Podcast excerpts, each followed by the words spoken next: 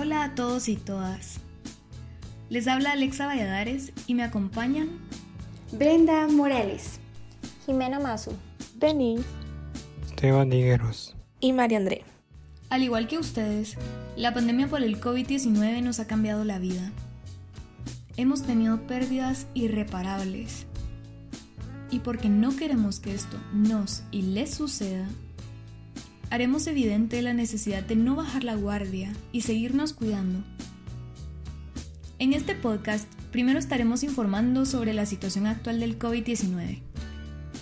Luego analizaremos por qué, en un contexto como el de Guatemala, el lema Quédate en casa no significa lo mismo para todos. Y por último, les recordaremos las medidas de cuidado y prevención, porque si me cuido yo, cuido a los demás. Hola de nuevo, les habla Jimena Mazu y estaré brindando detalles actualizados sobre la pandemia por el COVID-19 en Guatemala. Del 14 al 28 de abril se han realizado aproximadamente 8.000 pruebas diarias. De esas, al menos un 15% han sido positivas. Es decir, al día son registrados entre 1.000 y 1.300 casos nuevos. Al 28 de abril se registran 7.478 muertes por COVID-19. A mediados de abril, la ministra de Salud, Amelia Flores, dijo que Guatemala está en una tercera hora de la pandemia. Según el recuento de fallecidos, la primera hora del coronavirus tuvo lugar en junio y julio del 2020 y la segunda entre septiembre y octubre del mismo año. Entonces, estamos en la tercera ola de la pandemia, pero ¿sabían que además de eso hay una nueva cepa en el país? Mi nombre es Vanendre y les explicaré qué es lo que sucede. Hay tres tipos de variantes diferentes del COVID-19 en circulación, son potencialmente más peligrosas que el resto de cepas. La primera de ellas es la cepa del Reino Unido, la segunda la cepa sudafricana, la tercera la cepa brasileña y la cuarta la californiana. La ministra de Salud informó el 9 de abril que la cepa californiana está circulando en los departamentos de Guatemala y El Progreso. Esta es 20% más transmisible que la original. La buena noticia es que los estudios sugieren que los anticuerpos generados a través de la vacunación con las vacunas autorizadas en la actualidad reconocen estas variantes. Qué bueno que menciones el tema de las vacunas. Si les interesa conocer cómo va el Plan Nacional de Vacunación, quédense conmigo. Mi nombre es Denise. La vacuna administrada en Guatemala es la AstraZeneca. El plan de vacunación comprende cuatro fases. Nos encontramos en la fase 2. La fase 1 tuvo por objetivo mantener la integridad del sistema de salud. Entonces, la prioridad fue vacunar al personal de salud. La fase 2 pretende disminuir la mortalidad y carga de enfermedad. Por tanto, se vacunará a personas de 60 años en adelante y adultos con enfermedades. La fase 3 busca disminuir el impacto socioeconómico y proteger a la comunidad de los servicios básicos.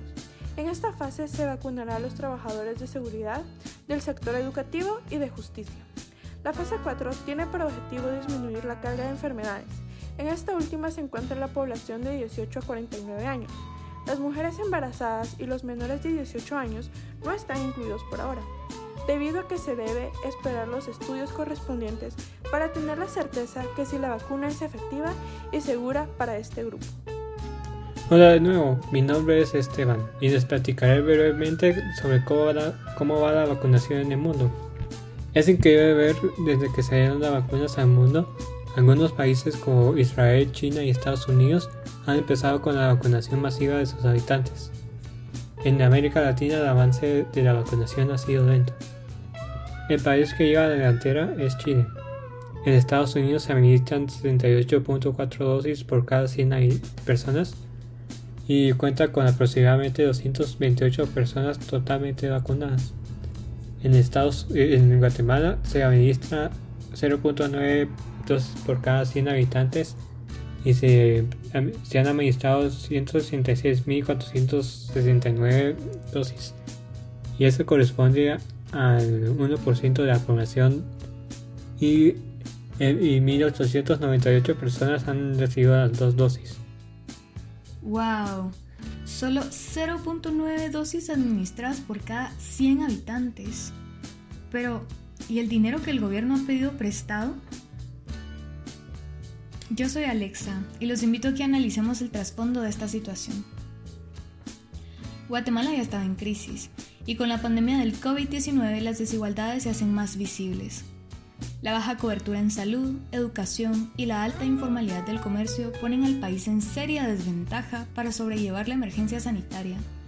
Además, el gobierno ha demostrado ser totalmente corrupto e ineficiente para manejar la crisis.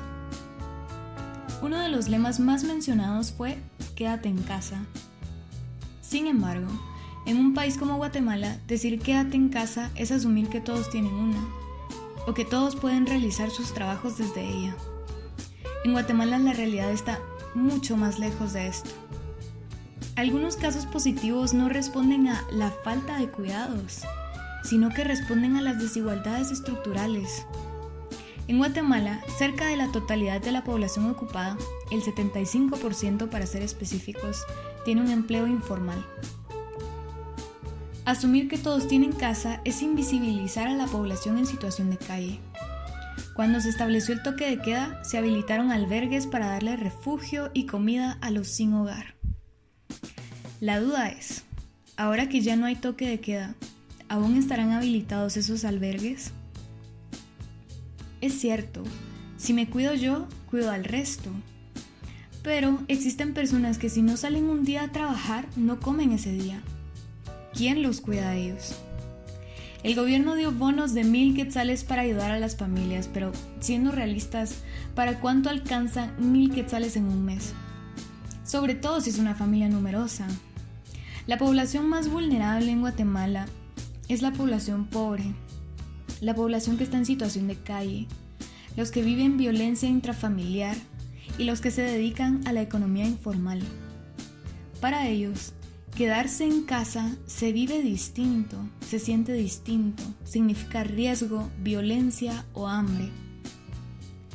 El peligro de hablar desde nuestros privilegios es que nos olvidamos de quienes no los tienen y no empatizamos. Es por esto que decidimos hablar sobre el tema, hacerlo visible. Entonces, recapitulemos. Ya hablamos sobre la tercera ola, sobre la vacunación en Guatemala y en el mundo. Además, analizamos las condiciones que influyen en el mal manejo de la crisis y visibilizamos a los grupos más vulnerables. ¿Quién nos falta? Estamos seguras de que quienes nos escuchan se saben de memoria todas las medidas de prevención. Y cuidado, pero dadas las circunstancias, no está de más recordarlas. Primero, es fundamental evitar salir de casa si no es indispensable. También debemos evitar aglomeraciones y los espacios mal ventilados. Recordemos que existen personas asintomáticas que pueden propagar el virus. Al salir es indispensable usar la mascarilla, utilizar el alcohol en gel frecuentemente y evitar tocarse los ojos, la nariz y boca. ¿Qué debemos hacer en casa? Debemos asegurarnos de que los espacios compartidos de la casa tengan una muy buena ventilación. No permita el ingreso de visitas a su casa. Esto incluye niños y adultos. Todas las personas que vivan juntas en la casa deben lavarse las manos con frecuencia. Y todos los días se debe utilizar un limpiador de uso doméstico para limpiar las cosas que se tocan mucho. Si me cuido yo, cuido a mi familia. Si me cuido yo, cuido a las personas que por distintas situaciones deben salir de casa. Seamos empáticos con las realidades que existen fuera de nuestros círculos. Gracias por escucharnos. Hasta la próxima.